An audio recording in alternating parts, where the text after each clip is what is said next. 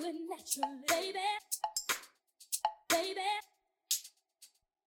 I'm every woman. It's all in me. Welcome to Courtside Moms. I'm your host, Wendy Sparks. Today, my guest is Carolyn Kyles, mother of Julius Randle of the New York Knicks. We've got a lot to cover, so sit back, relax, and let's get Carolyn on the show. So, thank you, Carolyn. I am so blessed that you are here with me today, and we are about to learn all about your baby, Julius. Thank you for having me. I'm glad to be here. So, let's start at the very beginning of his love for basketball. How was he introduced to the game? He um he would always want a ball, you know, like for a birthday present or a Christmas present. And he was just always just like I say, throwing a ball around and he just kind of clinged to the basketball um, because he would see the kids outside playing it all the time. And so he was just dribbling around the house all the time, like maybe at the age of four. And I saw that he could kind of dribble really good by the time he was five. And so I'm like, okay, I need to put this energy into something, let you use this. And he was always so much taller than all the kids in his class. So this is kindergarten. So I couldn't put him in a kindergarten grade to play ball. So I said, because you know that wouldn't help him increase his, uh, you know, his ability. That's so right. I played him up. I played him in first grade. Wanted to play him in second grade, but they wouldn't allow it. And then it just kind of went from there. Oh, that's amazing. And I love the fact that you, as a mom, recognized, like, wait a minute, my baby got some talent. He he got some skills. I mean, we know that skills came from you, which we'll talk about a little later on. So. Okay. so, what about organized basketball? Because now you said you recognize this talent um, at kindergarten. Um, yeah. So, when did you start putting him in like organized basketball and stuff, like on teams and? Okay. So his uh, again, his first team was like um, kind of like a YMCA team. It was in Richardson, and he played on that team for a couple of years. And then I saw he kind of outgrew that because he was starting and the kids were older than him. So it was a friend of his whose father and I would always argue at the barbershop. We ran into each other at the barbershop because his son was on a different team. And then we would play against him and we were all talking about who was cheating, you know. And then all of a sudden he was like, You put him on the team, you know, with my son. Oh, you want him on the team with your son now. okay. so, so he created a team. It was out of Mesquite. And he played on that for a little while.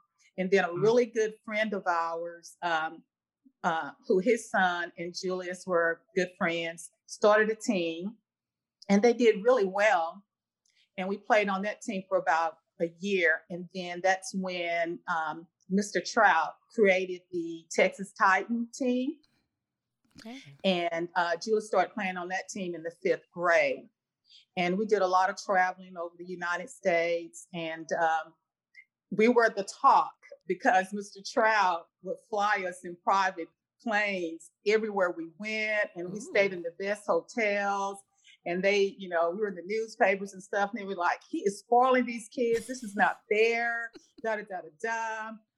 But he had great intentions, um, you know, with that because he saw when he went to tournaments with his son on the team that they were on, parents were that had money were able to take their kids to restaurants, stay in a nice place. Right.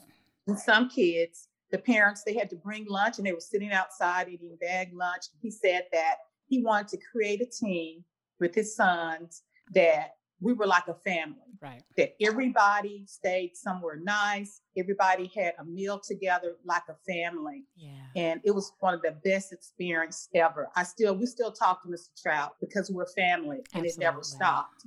That's beautiful because he created like everybody was equal. Yes, and that's exactly. nice because you don't want some kids to feel away because they, you know, because their parents can't afford, and sometimes they just really can't, and there's really yes. nothing you can do. So it's nice that you have somebody that came along and said, you know what, I don't care where you come from, I don't care what your background is, we're all equal, we're one family, we're gonna do, you know, play together as one team, we're united, and let's move forward. Love, love, love that. Yes, and then his other vision was every kid that played on that team he was going to highlight them and make sure everyone went to college. Yeah. And that dream came to fruition. Everyone on Julius's team went to college. Either they went on a scholarship or a couple kids went academic wise because he didn't play with that. You know, I didn't. Julius, no, I'd be at school real quick if I'm on the computer and saw he didn't turn the paper in. I'm like, seriously? Oh, okay, let me call him. What's going on with this paper? you know, and so that's amazing. I don't think Julius wanted to hear on the intercom. Julius, your mama's in the office. Nobody. or or walking outside one day. He was walking outside, coming, you know, a group of them coming from lunch, and I was just coming to, you know, the restaurant at the church there, and they saw me, and I said, "Why is he not in class?" So I drove around. He looked like he was just like he saw a ghost. Mom, mom, I'm just, I said, boy, I was just, you know, want to say hi. He said, oh, okay, we was going to the gym. Coach wait for us at the gym. Juice, no, I didn't play about school. That's right. Good for you. I love that story. So, so let's move forward to high school to Prestonwood okay. Christian. Julius yes. is McDonald All American, Jordan Brand Classic. So, what was this time in high school like for you as mom? Um, transferring him to Prestonwood was one of the best decisions that I made for him. Uh, Julius was a very smart kid. He was part of the Duke Tips. Um, he um, aced the uh, math. He's just brilliant in math.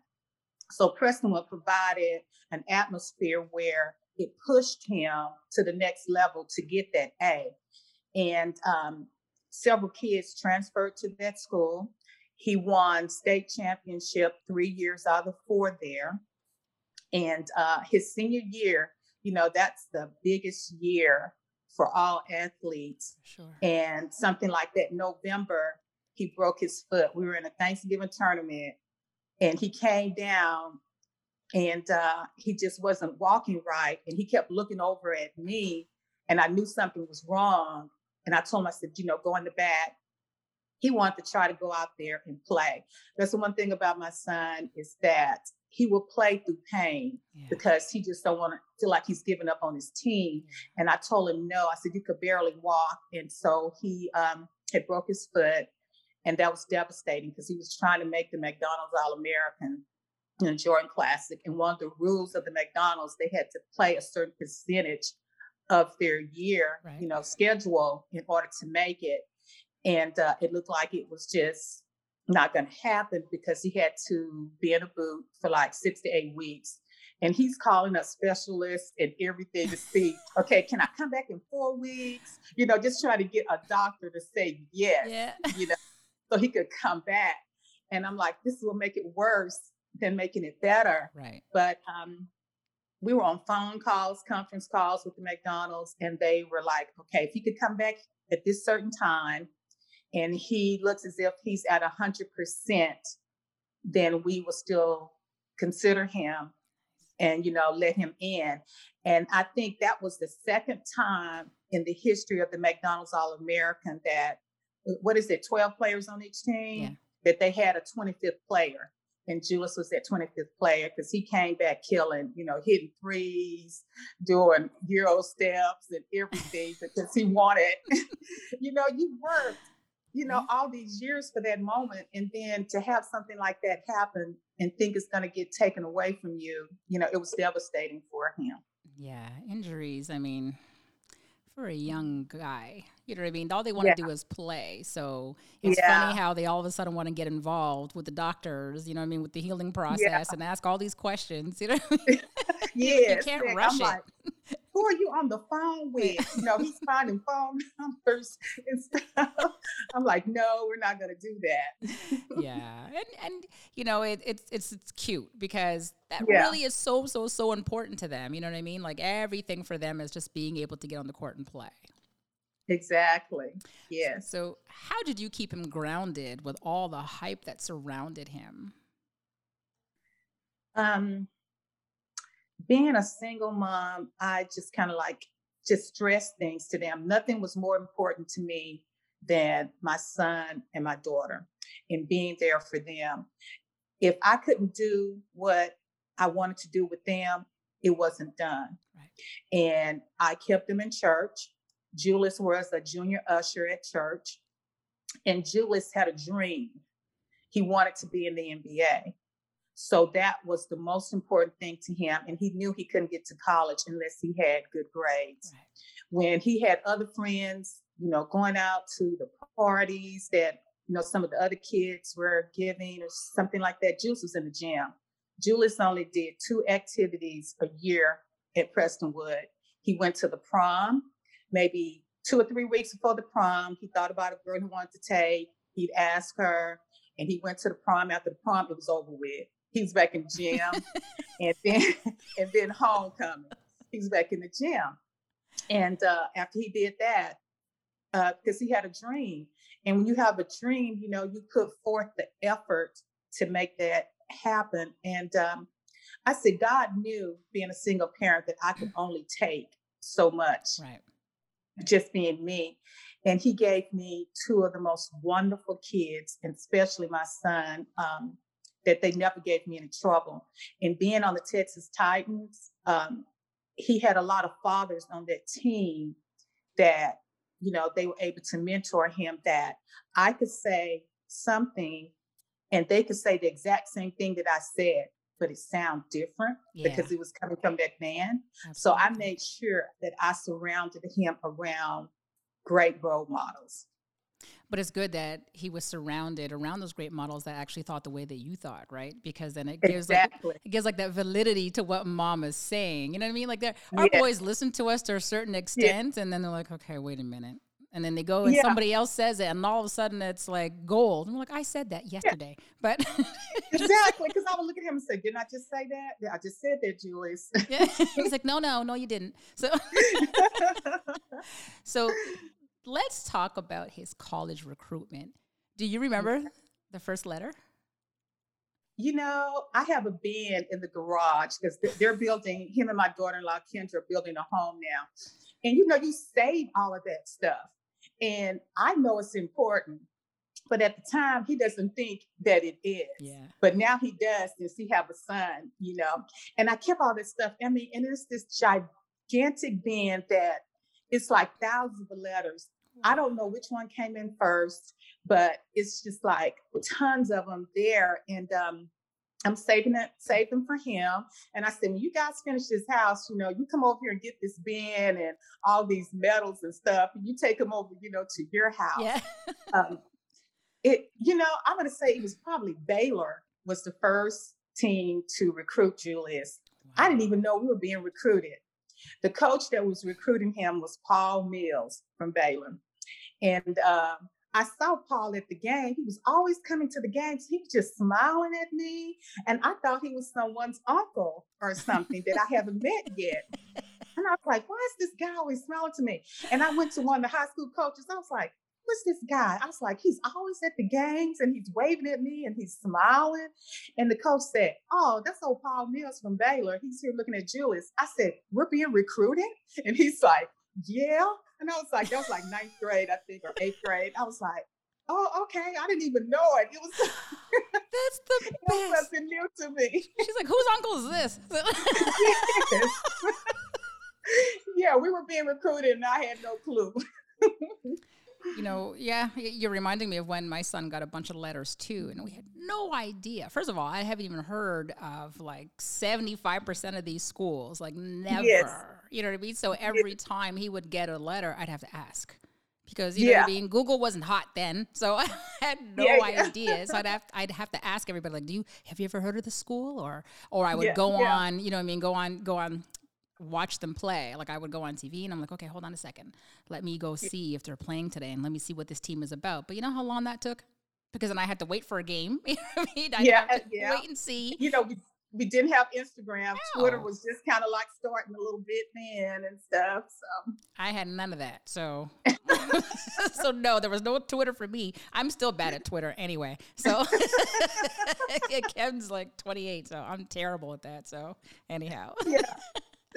so, you know, I first joined Twitter because Julius was on something like the 16 and under USA team, and they went out of the country somewhere and that was our form of communicating with with each other oh, and it not costing me anything.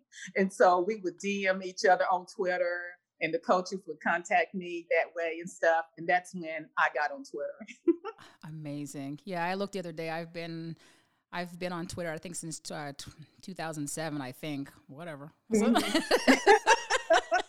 I'm as good as it today as I was back then. So yeah, yeah. yeah. So it's still a learning experience for me. yeah, I know. And now when I watch my son's games, a lot of fans would they would they would send me messages and I could read it, but that, that's it. It's gone. I can't find it again. So or I tweet stuff and can't find it. So yeah. yes, yeah. I'm putting myself on blast, but whatever. So so that's okay. Yeah, that's it. You used to play NCAA ball for the University of Texas. So, although yes. the process may have been slightly different, how were you able to use your past experience to ex- to assist Julius to find the right school where he can both get a great education and offer the best basketball program? Well, I actually went to the University of Texas in Arlington. Mm, yes. And um, just talk to Julius about things. You know, he, I liked basketball, but Julius loved basketball. Yeah. So the thing we needed to look at was he wanted to go to the NBA. And what was his best situation? What school could offer him the best situation of getting there as quick as possible? What coach could showcase him the best? And um, it all came down to when he, you know, was deciding on what school. It was Florida, um, Kentucky, Texas, and uh, I can't remember the other one. And um, Cal is known for producing players one and done, right. getting there as quick as possible, accomplishing their dreams. And um, it was like a no brainer. You know, we did the homeschool. Um, North Carolina was the other school. Uh, Coach Williams. I mean, Coach Williams is like a dad. I love talking to him. He had just this calm feeling, you know, like you're talking to your granddad. So it was either him and um, the coach, Billy Donovan, was at Florida then. Yes. And um, so it was out of those three. And we just felt like Cal could push him within those, you know, few months. What is it? They're there like eight months maybe, and showcase his talent and you know get him to where he wanted to be, where he is now. And uh, you know, it was one of the great experience. You know, coaches, Coach Cal is hard, and we explained to him, you know, high school and summer ball is easy. When you get to college, you're gonna hear some words you've never heard before. so you better make sure you have tough skin. Oh, yeah. And it's only because they're trying to get you to where you want to go, where you're going to hear even worse words. Okay. Oh yeah. Yeah. so um, that that was pretty much it. You know, um, my mom, uh, she passed away last year. She used to say she was Julius's first coach because whenever I had to go out of town for work, I would drive down to Southeast Texas and pick her up, five hour drive, and bring her up back up here. She would keep the kids, and he would wake her up first thing in the morning. Come on, Granny, let's go outside. You know, I need you to pass me the ball. Pass me the ball. You know, and so she'd be out there passing him the ball and, um, you know, just helping him. You know, as a young kid, and then I would always take him to the rec. And you know, when he was shorter than me, able to teach him some things. And one day he was so mad because I was throwing hook shots. It was his sister and I against him, his best friend. And I was throwing hook shots on him. We was beating them and stuff. And so uh, I threw the ball to his sister, and he was so mad that we were beating them that he went and he blocked her shot and knocked her down. And he was just huffing and puffing. I was like, Julius, really? What is wrong with you? You know, I don't like to lose. I don't like to lose. I was like, but that's your sister. that's your sister. And I just had to end the game. And I, you know, I would always tell him, he said, Mom, when am I going to be as tall as you? Because he was always reaching up to me. And I said, one day you're going to be taller than me. Let's mm. just, you know, hold on and stuff. And it's just amazing how time can pass. And I'm looking up at him now, yeah. you know? yeah. Aw, I love that. And it mm-hmm. seems like you were always able to share his entire basketball experience with him. So I just love yes. that story. I love it, love it. Yeah, that's the one great thing about being on the Texas Titan during that period of fifth grade to his senior year. Uh, Mr. Trout provided, you know, the private plane. All the parents could come to the games. Right. All the parents stayed at the hotel, paid for with the kids. The greatest experience ever because when you know normal teams, you know, the parents are trying to budget. You're mm-hmm. trying mm-hmm. to raise money to get these kids to these tournaments everywhere to get them showcased. Absolutely. And uh, then you come back home. Okay, I got this bill to pay, and you've paid all this other stuff while you're on this tournament. Yeah.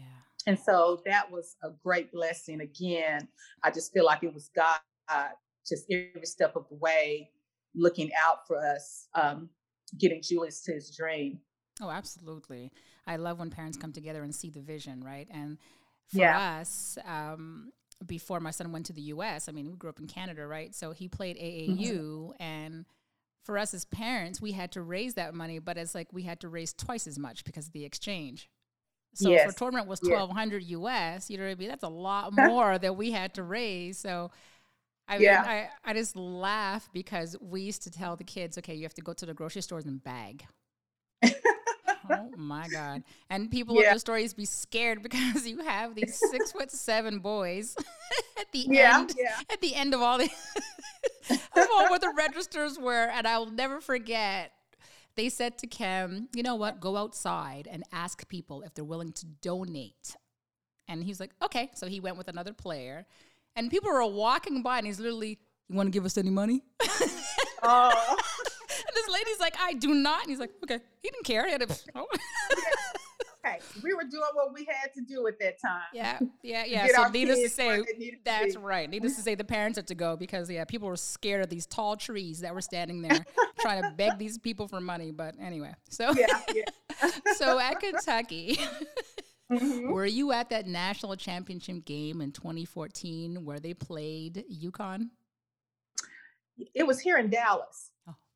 And Julius yes. actually, I think he did a tweet like in the ninth grade it was. He said, My dream is to play in this tournament because it's going to be in Dallas. Yeah. And how great is that? Um, you know, they had a little rocky start in Kentucky that year, and we didn't know how it was going to go. And then it's kind of like that when it says, when God shows up, he shows out and they were winning these games. And the Harrison twins, one of them would hit a big shot right at the end, and we're winning by one, two, or three. And um, it was made amazing. Uh, we had all the guys and the family over for dinner, and um, it was. I still talk about that game now, you know, because I created a little jewelry box for Jules with all his rings, McDonald's, AAU championship, high school and that ring at first, Julius, it was a runner up. And he threw it in the back of his car. And his fiance at that time, now wife Kendra, she was cleaning out his trunk of the car and she saw that ring. And she was like, Julius just threw this ring in the back. You want me to send it to you? And I'm like, yeah. He's like, I don't want that. But now it's important to him that, you know, he can show it to his son. But he was so disappointed. And we all were. We lost by six points. Mm-hmm.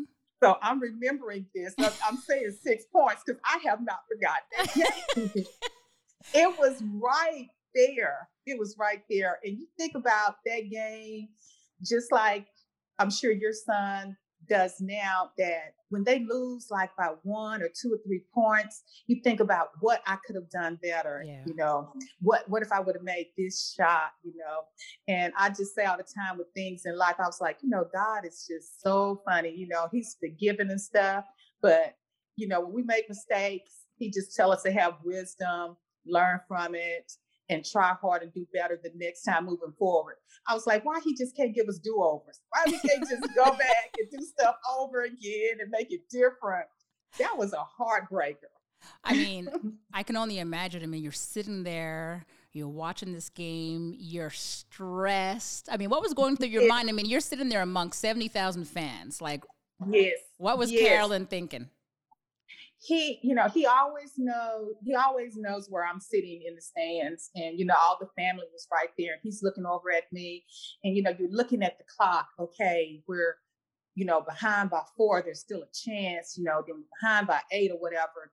Then it's just six points, and the time is just, you know, going by. And it's like in my head, I'm like, oh my God, give us a miracle like you've had uh, have done all these past games where somebody hit these big shots right at the end and you know, we won. And then it was just like, you see, like in seconds, and I'm like, oh my God, it's about to be over. We're about to lose. Yeah. You know, but the great thing is we can take away from that is that, like I said, they were kind of other teams and people were laughing at Kentucky because Cal had recruited all these five star players. Yeah. And everybody was talking about, okay, they're going to win it. And then, you know, they were having a little shaky season at first and losing and stuff. So they were laughing at us. Okay, I got all these five stars and they're not doing anything, they're losing. And I said, you know what? All of them that laughed at us, they were at home watching us on that big stage. That's right. you know, we didn't win it, but they did neither. We got way farther than they did. That's right. At least you had that opportunity to be there that day playing that game. So they can laugh yes. all they want, right? So yes. so Julius decided to declare in 2014. Mm-hmm. He was athletically ready for the possibility of moving to the next step. But in your opinion, was he mentally ready to play in the NBA where the expectations are much higher? Their pressure is so different, and the players have way more experience. I think he thought he was ready. Uh, physically, he was. Yeah. Um, but you got to think, he was just now turning 19. Mm-hmm. He's still a kid. Right. You know, um, he was just now at Kentucky doing his own laundry. And then I had a laundry you know, company picking up his laundry once the season started. There's still much, so much things that he needs to learn about now being a grown up. Yeah. yeah, you have the agent, you have the financial advisor, but everyday life, walking that and knowing the things that you need to do to prepare yourself and your body, I don't think he had any clue. Yeah. I mean, he's he's a master at it now with the things that he does to prepare his body you know, the one person that was there to uh, help him try to figure things out, you know, was Kobe. Kobe was his idol. Yeah. Whenever we went to those games, um, whenever we went to the games at the Mavericks, Mr. Trout had a suite there. And the boys would go down taking turns sitting courtside to watch the teams. But whenever the Mavericks played the Lakers, Julius got to sit courtside the whole game. Wow. And uh, because the Lakers was his favorite team and Kobe was his idol. Yeah. One time he was walking, it was halftime, and he was walking back to his seat and he said, Hey, Kobe. And Kobe walked over to him, gave him a high five. And when he got back to the suite, he was like, Mom, did you see that? Kobe gave me a high five. I'm never washing this hand again. I'm never. I'm like, okay, Julie. and I don't think I ever, you know, told that story to Kobe. He he would have got a crack, you know, just laughed about it. But he helped Julius try to figure out a lot of things. And, you know, your parents tell you things, yeah. but you don't listen. Yeah. And it was like when you get older, when you have your kids, you're gonna realize what I'm saying. And So he, you know, he heard Kobe, but now it means so much more. Now that he's not here, he can hear him still right. and remember the things that he told him about. Okay, your feet, you know, you need to go get stuff done to your feet all the time. You know, you need to get treatment after every game. You know, you need to meditate, you know, go to the gym, put up shots. That's one of the things he was talking about um, the other day when he did an interview about when he came to Dallas. He thought he was getting ready to hang out with family. And Kobe said, no, we're getting ready to go to the gym. And that's something Kobe did before every game. When they landed, he wasn't going to the hotel. He had them to find a gym and he was there putting up shots. Yeah. And that's something Julius is doing now. It probably wasn't something he was doing his first year. You know, he broke his leg his first year. Uh, so he was out the whole season. Probably not his second year, you know, but slowly he figured it out of what he needed to do and remembered all those voices that were speaking to him, like Kobe and, you know, maybe some other people um, that he takes with him now and making him the player that he is today. Absolutely. Oh, it's so touching to hear that. It really, truly is. I, I, I was about to cry, so I had to take a minute. That's all you know. right. I'm sure for everyone, it's still a, a tender moment. Oh, for sure. You know? For sure. And it always will be. You know I mean? Yeah. He, he stood for so much, um, mm-hmm. you know, on the court and off the court. And so many people looked up to him and still yeah. do. You know, like Mamba yeah. mentality is always going to be there forever. Like yeah. he set the stage and mm-hmm. now everybody is just there trying to follow it because at the end of the day it made it meant so much and means so much to to a lot of players yeah. so, the first year uh, kobe had retired uh, julius worked out with him a lot and you know all he had to do he said just call me. And he would call kobe kobe pick up the phone he said hey i need you to work me out you know? And kobe would say something like okay be at my house at five o'clock. Julius said that evening? No five o'clock in the morning and where did they live in Calabasas somewhere? And so it was going to be a long drive. And so Jules was like setting his alarm clock and trying to think about the traffic because don't get there late. Yeah. you know, no, don't get there late on Kobe. that's amazing. So mm-hmm. let's just go back um, to draft night. Okay. Give us the full details from the preparations to the end of the night preparations. His uh, his barber here in Dallas, and he still uses him now. In Kaiden, he gave Kaiden his first haircut, and that is the only barber Kendra would let touch Kaiden's hair. If he has, if they have to fly him into New York or they're down here, so I knew Julius. I said, Tyler, uh, I mean Travis. I said, hey, are you going to come to New York for the uh, for the draft? He was like, yeah. I said, great. I said, well, you're going to have to come to the hotel and cut Julius's hair. I said, he's not even thinking about this. And I said, I went on and paid him, you know, the money for doing this.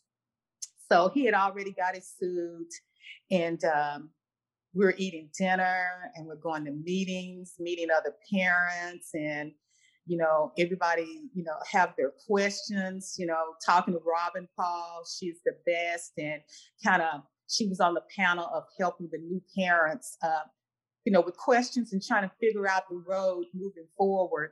And he was just having a great time and just nervous. And you're thinking about where you're going to land, you know. Right. And uh, he, you know, was told um, he was going to be anywhere from like, you know, maybe two, three, or four and you're sitting there in the green room and we're getting dressed and everybody's going to the bus and you know travis had cut his hair and then again like i said he's 19 years old and he calls me in my room and he says mom do you have some money for me to pay travis i said julius i knew you were going to ask me that i've already paid travis he was like oh you have yes, I have Julius. and so, you know, you know, you're a mom. You know what's gonna happen. You see stuff before it happens. Yeah, absolutely. So we're nervous and you know, we get on the bus and um, we get to our table and the atmosphere is just amazing and you're just waiting for this moment to happen and you're nervous and julius and i have watched so many games and so many draft moments together and you see those players sitting at the table with their parents just waiting to hear their name called. And we got back to that moment of when julius broke his foot in high school so when he worked out for NBA teams and he was at the NBA um, com- uh, combine, um, they saw the screw in his foot, and so that kind of, you know, got out there, and so um, they said, you know, it was probably going to lower his draft.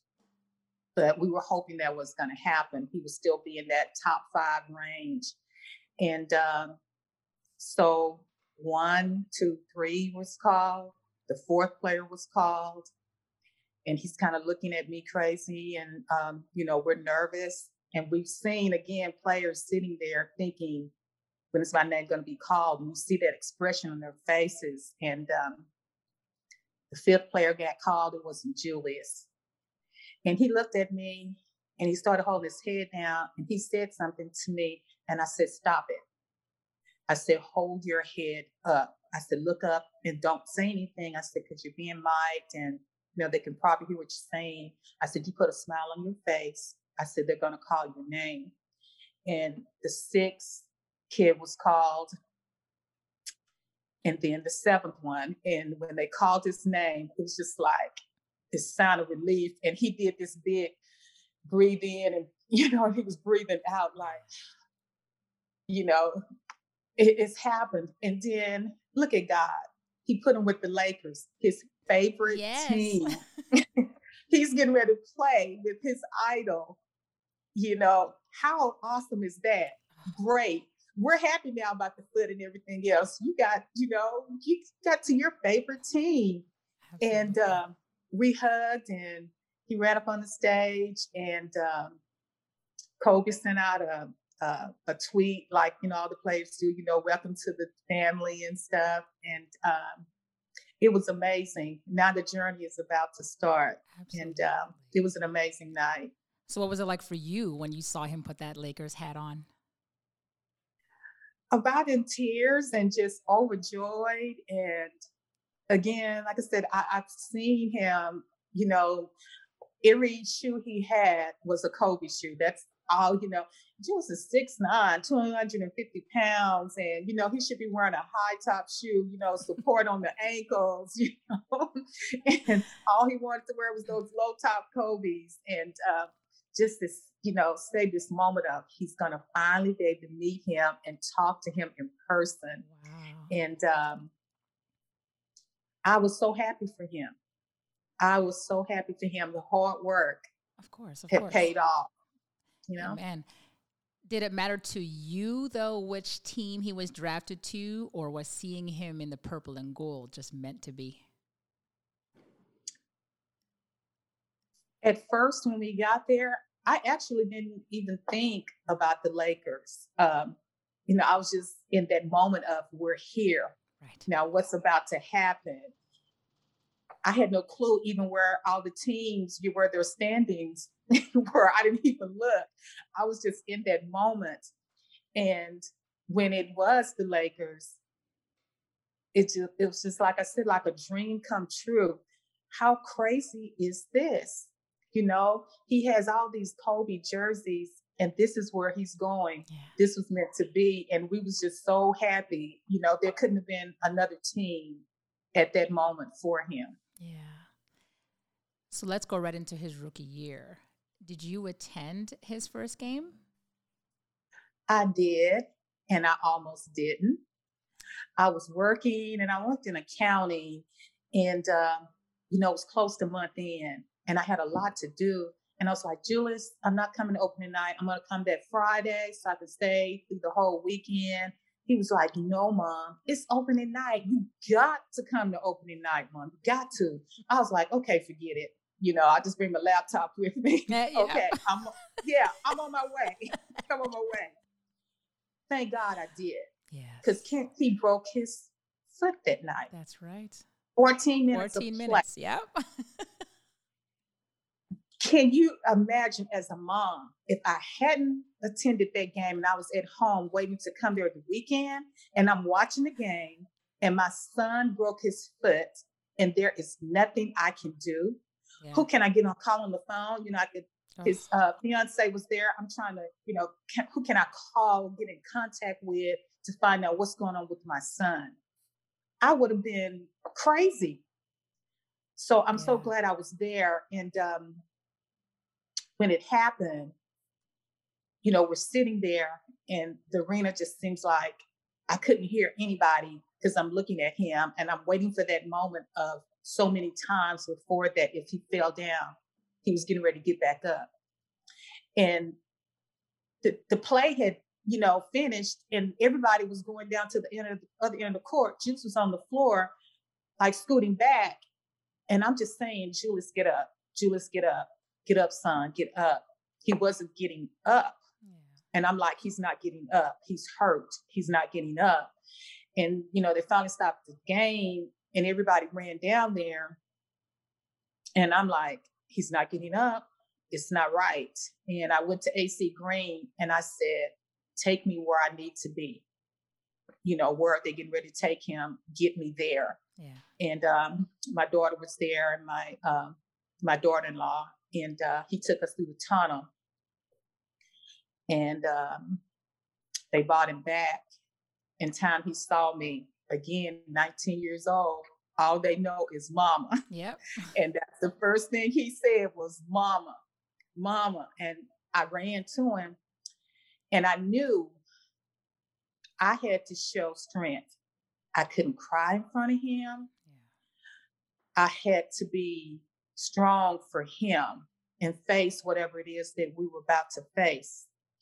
And they took him in and they did the x ray, and you could see the, the fractured bone. The doctor was showing, you know, it was clear. And um, he was holding to my hand. He's said a few curse words. And here go this mom again. Boy, stop swearing. I don't want to hear another curse word out of you. We're gonna get through this, you know. don't don't say those words. We're gonna get through this, you know. And um, you know, um, they took him on to the hospital, and um, I stayed there for a month. Um, yeah. It was one of the hardest moments. I had to and Kendra, we had to accept the things that he was saying, mean things, you know, because he was angry. Yeah. This was his first game. He finally reached his dream of playing in NBA, and it was just taken away from him. It was not going to be like the foot, and he was out four to six weeks, eight weeks. He was out for that whole season. Yeah and he he was just lashing out and um but the lakers were great they would not let him give up and they you know sent food over every day you know they helped him shower and um, then they said you know he's not going to sit here and mope they made him come to practice every day with the team nice and uh mitch kupchak which was he was great uh, he made Julius take notes. You come to the game, you take notes. I want you to tell me what you're seeing, right. you know, and what could have been done better, you know, watching films and stuff, keeping him engaged in the game, keeping his mind working, feeling a part of the team, even though he wasn't out there on the um, on the court.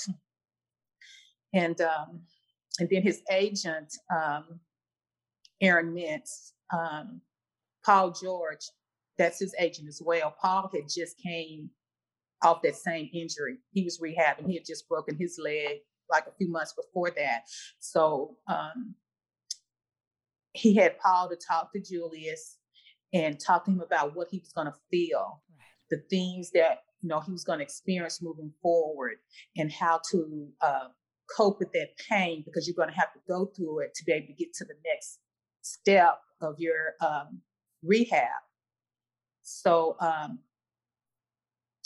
you know, sometimes I say, um, because he was so young, and maybe he hadn't realized a lot of things he needed to do as far as you know keeping his body in shape eating the right things that i wish he could have played but maybe it was a blessing because it was a year of experience because he was 19 yeah still a baby. He was still a baby. So maybe that was a year for him to rest. Maybe that was a year for him to watch more film ask more questions from other players and get him ready for that second year. With Kobe being his his mentor, do you know of any conversations that they had during that time? Like did Kobe encourage him? I don't I don't know um, of any conversations. I know that they did talk a lot. Um, I just tried not to stress him out asking a lot of questions. Yeah. Uh, unless it was something dealing with the doctor. Um, but um, I just try to let him mature through that moment because he was a professional now. right. I couldn't ask all the questions and then relay them to him. He had to do all of that now.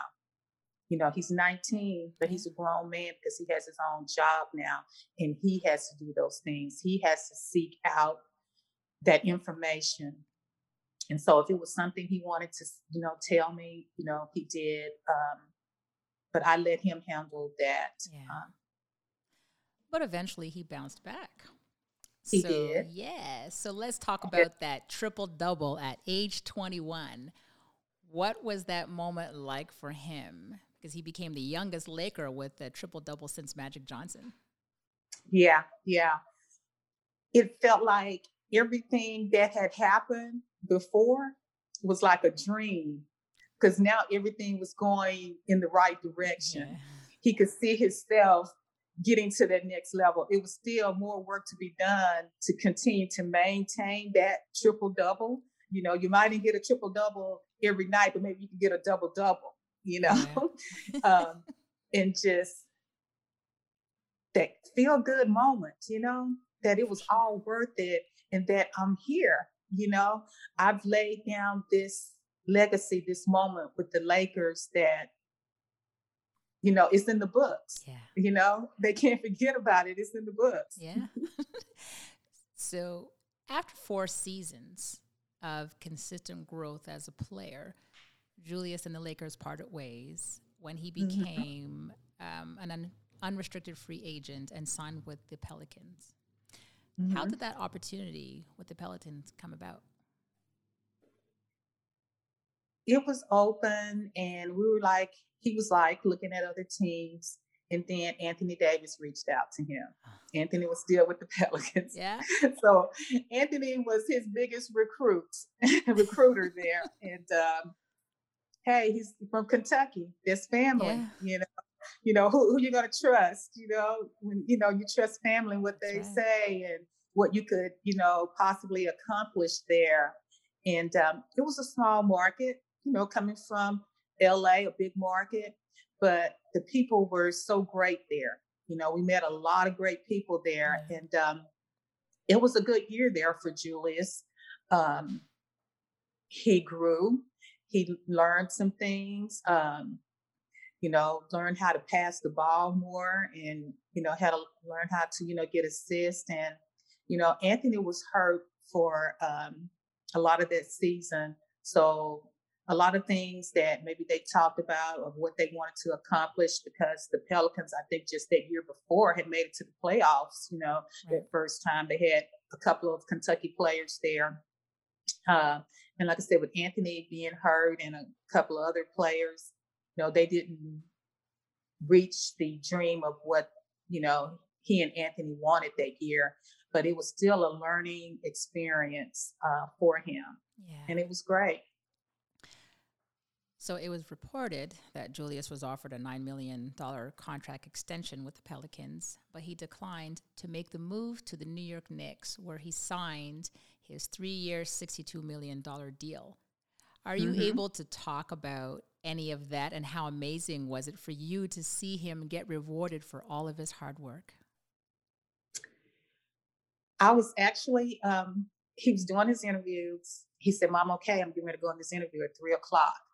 You know, I'm doing this with New York. And I was like, okay, okay. I was at the park running because I was stressed. So I was trying to get a run in, get my stress level down, what's getting ready to happen. and uh, and his agent called me. He said, Well, I've been talking to him. You know, New York, hey, that's a big city. You know, they don't play in New York mm-hmm. and stuff, fans and stuff. And he was like, That's where he wants to go. He said he wants to go there. This is his first interview. That's where he wants to be. And I was like, okay, okay.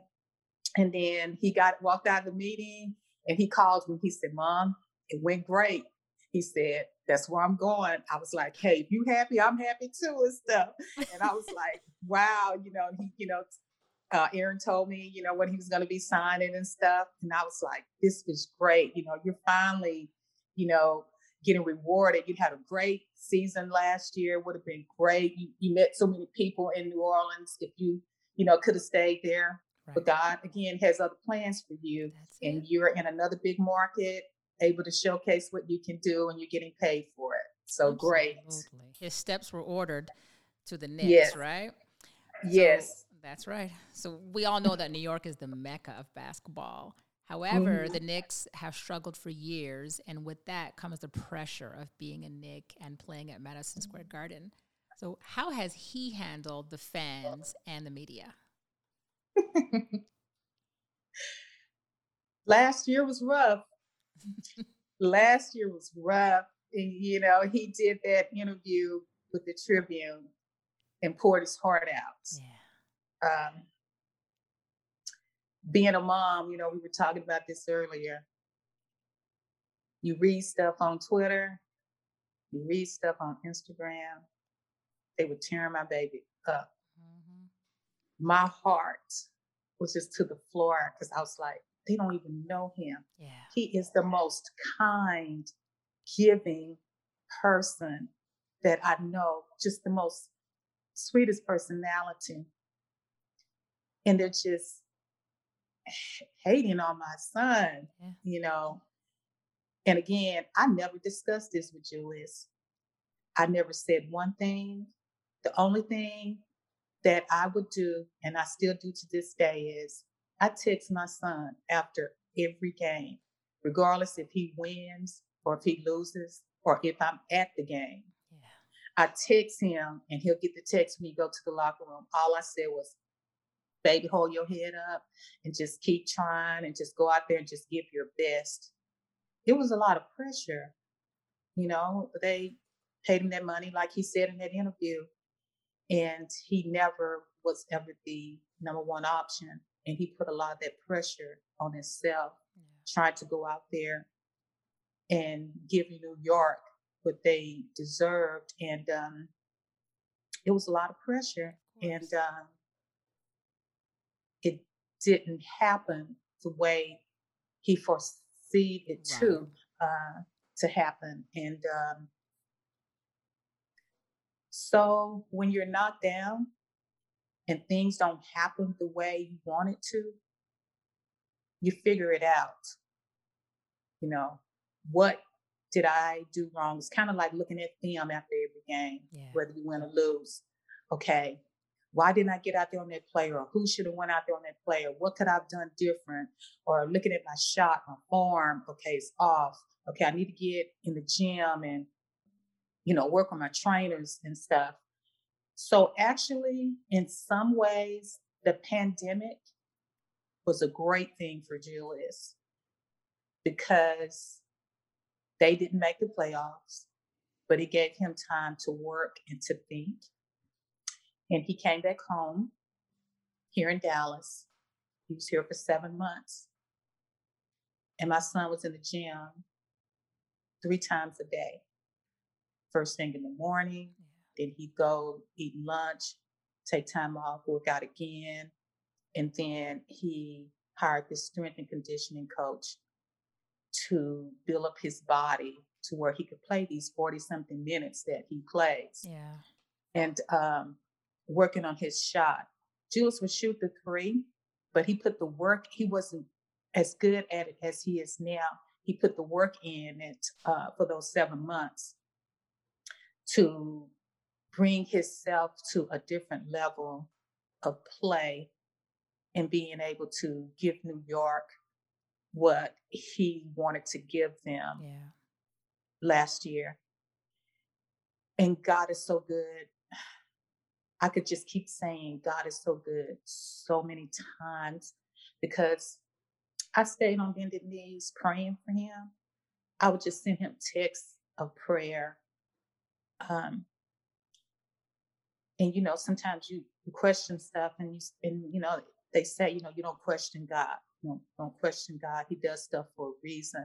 But when you're in the flesh, you can't figure out what that reason is because all you know is you ask your father for something and you expect him to give it to you. Right. But he's preparing you. And I think last year was a year of being prepared, God preparing him to be able to handle this moment.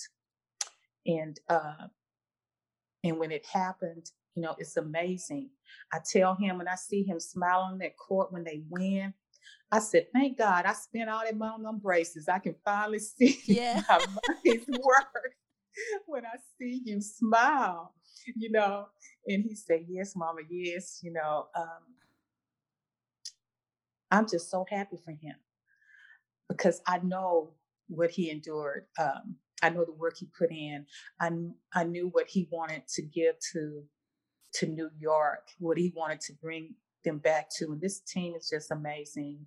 The coaching staff is amazing. And um, I just, uh, you know, when, when God prepares you, you know. Absolutely. I mean, yeah. I don't think a lot of people understand the pressure it is for these players to always mm-hmm. have to be expected to live up to what the fans really want. They don't know the pressure on their bodies. They just feel this kid's getting whatever million dollars. So they mm-hmm. automatically, mm-hmm. you know what I mean, have this body that's just always prepared to do miracles. And that's not yeah. the case, right? So, not at all. Not at all. Do you have any favorite scriptures that you would text him? Well, growing up, um, our favorite scripture was John 10 10. And um, it's talking about where the devil comes in to kill, steal, and destroy. Mm-hmm. But I came to give you life. Right.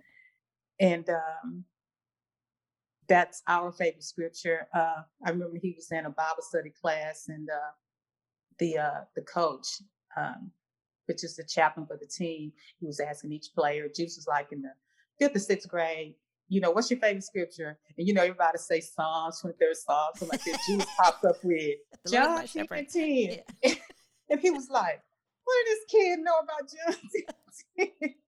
but that, that was our scripture, you know, yeah. with stuff in life when you you face things, tragedies, you know, that's the devil trying to come in and kill, steal, and destroy your joy. But you still have God, and He came in to give you life and give it to you abundantly.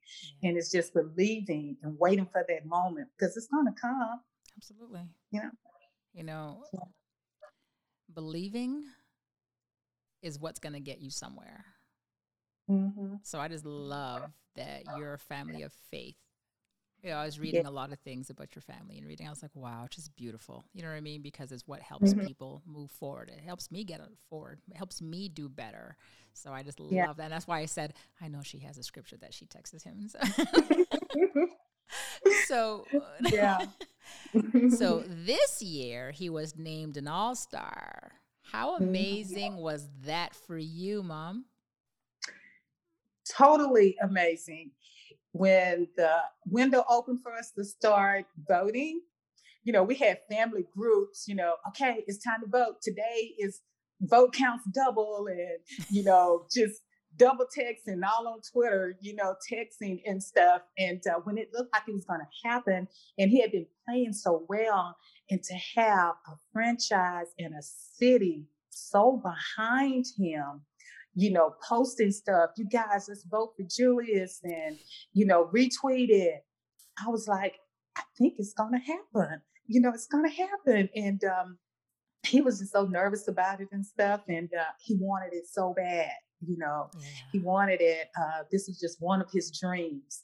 You know, he wanted to accomplish. And um, when you know they you know put out the um, the total rankings where everyone was, and he was in the eighth spot, and I was like, okay, this is good. And and the fans were like, okay, come on, we can do better than A. Julius needs to be way up there. We can do better than this. And and they're just voting, you know, it's just going crazy. And um, you know, he didn't make the starter. That's okay. And I was like, these 30 coaches have to believe in him, yeah. you know, and see what he's done when he's played against them. And um, and they did. And when um, the Knicks called me you know, we didn't know yet. And they called me like maybe two days before that. They wanted me to do a recording, just congratulating him and just telling me how proud I was of him. And so I kind of had to keep it like, you know, not say congratulations on your all star because we didn't want to jinx it, you know. So just say how proud I am of you, you know, stuff like that. He had no clue. And uh, so that night, you know, they're waiting, they have a game. And then he FaceTimed me and his agent had already called me. He's in, he's in. And my daughter-in-law called me. He's in, he's in. And then Julius FaceTimed me and he was crying. He was like, Mama, we did it. And I was like, yes. I was like, I'm so proud of you. And this is great. And um, then it was like, I think halftime, he's walking on the court and then bam, they hit me on the on the screen saying, Julius, surprise. and he was like, Whoa, what? and he had the biggest smile on his face when he saw me up there congratulating him. And um, we was just so happy, uh, you know, just thank the city for all the support um, that they had, you know, given him. It was like last year was a blur you know yeah. this year was just so amazing and you know i almost didn't go because i'm diabetic and dealing with this pandemic you know they was you know talking about people with underlying diseases and you know getting the covid and uh 2020 was hard um, i'm used to going to almost all of his games um, my mom had just passed and now you know i'm shut in without my family you know, Juice is in New York. My daughter, she lives like an hour away, but they're trying to protect me. And uh, you know, I finally I got my shot, and um, he said, "Mom," he said, "I know how things are, and you're nervous." He said, "If you don't want to go," he said, "I'm not going to pressure you." He said, "I'm just going to keep working hard mm-hmm. every day." And he said, "Hopefully, you know, next year sometime I'll make it again. And so I was like, okay. He said, just think about it. And so I had to talk to a friend of mine that's a therapist. And he said to me, he said, I'm going to talk to you like a man of God, and then I'm going to talk to you as your friend. He said, You believe in God. And he said, What God has for you is for you. He said, You have to have faith that He is protecting you. He said, Secondly, you and your son have worked hard through all these years as he, you know, as a kid up into this moment. This is a great moment for you. We might not live to see tomorrow. We might not live to see next year. You have the protection of God over you. You go and enjoy your son's moment. And the NBA made it so perfect because I didn't want to fly commercial and be around all these people. And they had us on private jets. Girl, they had us on a private jet. and, I'll tell you uh, my story later. Yes. and then, you know, they booked the whole hotel and we had all this food. You know, I forgot all about my diabetes. I was eating oatmeal cookies and everything, enjoying the moment. Getting the sugar. yes, yes, yes. And uh, I'm so glad I went. It was so wonderful to see him out there uh, accomplishing another dream. Yeah. Oh, I'm so happy that you were able to go. I really am. I mean, it's such a blessing, mm-hmm. right? When you see when you see your kids do so well and it's even better when you're there live. You know what i mean? Like yeah. it's just different. You know what i mean? You're you're yes. breathing the same air that they're breathing and you're just doing it yes. all with them. You're able to touch them. Yes. you're able to take pictures with them on the court. Yeah. Not on tv or days later. No same moment. Beautiful. Mm-hmm. so your baby's been on fire and was recently named the eastern conference player of the week The mm, Knicks mm. have won eight straight, and the fandom in New York City is back. So, how are you feeling about the postseason? Uh, happy, happy. I'm like, uh, I'm watching every game, and I'm like sitting on the ottoman in front of the TV, just watching every play, and just you know, what it's amazing. And him making, you know, that accomplishment, another one again and stuff, um, is just due to his hard work and, you know, the coaches and media, everybody acknowledging, you know, how well he's doing and what he's giving to his team. And just like he said, when your team is winning and doing well as a whole, then everyone else can see you then. Yeah. They can see everyone on the team what you bring to the team you know, it's hard for anyone to pay attention to you when you're losing, you know, they just toss you to the side. But when you're winning and you got another W, you know, and stuff, it was like, okay, what's going on over here in the city? Oh my gosh, they are just over the top. You know, when you're winning, those are the best fans. I mean, New York fans will hey, they'll rally behind you oh, and yeah. they are crazy. You have a lot of friends when you're winning. So yeah, you're right, you're right. When you're winning, a lot of friends. Everybody loves you. So so what is one thing as mom you feel you've contributed to Julius's success to date? You know, I can't even talk about it being basketball Julius, uh, what I'm most proud of Julius is the man that he has become. Yeah. Um, the dad, he is just such a wonderful, wonderful dad, um, wonderful husband. Um, he doesn't want, he's on the road. He, if it's one or two days, fine. But if it's anything more than that, he wants his family right there with him. Right. Um, traveling with him because he doesn't want to be apart from them. Um, I'm so proud of him. He gives so much time out to his family and um, and his son. They have such a great relationship, yeah. and uh, he tries to watch everything he does because Kai mimics everything he does yeah. on the court. You know, he he got his little jab step down, or if Julius is fussing at the ref, one time I was there and Kendra's like, he's fussing at the ref, Julius. And okay, Julius, you got to stop fussing at the ref because he sees what you're doing. you I know? think it's so um, cute.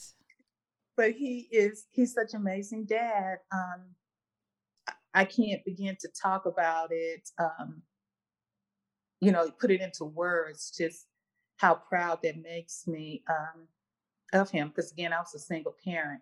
So Julius know what he didn't have with him and what he wanted, and so he knows how to give that to Kaiden so he doesn't miss anything. Yeah. yeah. I was watching a video with him and Kaiden playing, and mm-hmm. Julius did this introduction. Yeah, yeah. and he's like, "Here comes Kaiden yeah. Randle." he was like, yeah. "Number 30. So speaking of number thirty, how proud mm-hmm are you that he chose to wear the very same number that you graced the court with? I love it. Um, he asked me about that number. I think maybe he was like maybe six or seven. He had been wearing Kobe's number, number eight. And uh, I was in the kitchen cooking, and he came in. He said, Mom, what was your number when you played in college? What did you wear? I said, Number 30. Why? He said, Can I have it? I said, well, if you're gonna do something with it, yeah, but if you're not, leave my number alone. Okay. Take 29. So, yeah. So I tell everybody when they ask me that question, I tell them the story. I said, I guess he's done something with it. He's done more with it, you know, than I did. So look where he you know, is that's now, our Mama. number. That's right. Look where he is yeah. now. So yeah, and now it's Kaiden's number. That's right. You know, and so one time somebody tried to get him to change the number. They was like, "Carolyn, can you change his number to my number?" It was the coach, and I was like, "No, you know, you go to your kids and let your kids wear their number. This is our legacy right here. That's He's wearing it. my number. See you bye." So, yeah. so now let's learn some fun facts about Julius. Okay. okay? So, what was Julius's go-to dish you make that he must always have? He loved the baked chicken, chicken breast I used to make, and uh, stuffed baked potato with all the stuff in it, uh, bacon bits. And I couldn't just put the bacon bits and cheese all on top. I had to mix it all in for him and have it, you know, prepared for him already. He didn't want to do all that. I had to do it for him. Spoiled. Yeah, yeah. I was just gonna say it's like a restaurant at home. Yeah. So, what is one childhood item he couldn't live without, other than a basketball? One childhood item. Hmm. Well, he liked his PlayStation. Yeah. Yeah. Yes. the PlayStation. You know what? I think I'm going to switch that question up next interview because we had to add. Everyone else is it the same way. yes, we added other than a basketball because everybody was saying basketball, and now everybody's saying PlayStation. Yeah, I yeah. love it. I love it. And when we take that out, they're going to say Xbox, maybe. So yeah, yeah. Did he have a nickname, and if so, what was it? Well, we still call him this today. We uh, instead of just Julius, Julius is when I'm serious. Julius, you know, but most of the time we just say Jew or Juju. Yeah. Mm-hmm. now yeah. you're gonna we're gonna ask you some advice questions. Okay. Okay. So, what advice would you give to another courtside mom about dealing with a coaching decision that she did not agree with? To stay out of it. To stay out of it. This is not high school. This is not AAU. This is your son's job. Yeah. Okay. If your son worked for corporate America, would you go in there and say something to his boss that he did something to your son that you didn't like? No stay out of it and leave it between your son and that coach. Yeah. what advice would you give to a player on how to deal with a tough teammate? Hmm. Try to talk it out. Try to, you know, get together and talk about what it is that maybe you don't agree with each other on uh, because you got to play with that player mm-hmm. and you don't want to take that stuff out on the court because it affects your game right. you know you might feel like when that player come out there oh here he come i got to play with him you, don't want that feeling you know out there that negativeness out there you know negativeness on your team you want everybody be able to get along and pulling for each other so i would suggest that you know you tell your son to you know get with that player and just let them talk it out and get to an understanding. Absolutely. And last question. If you could give only one piece of advice to another courtside mom, what would it be? Enjoy the moment. It goes by so fast. Enjoy the moment. Yes, absolutely. Mm-hmm. Oh, Carolyn, you are a joy. oh, I'm so glad to talk to you. Oh, thank you so much for coming on Courtside Moms. You really, really just made my day. And I'm so blessed that I had this opportunity to learn a lot about Julius and, and your family. You guys are just wonderful. You truly are. Thank you so much. Thank you.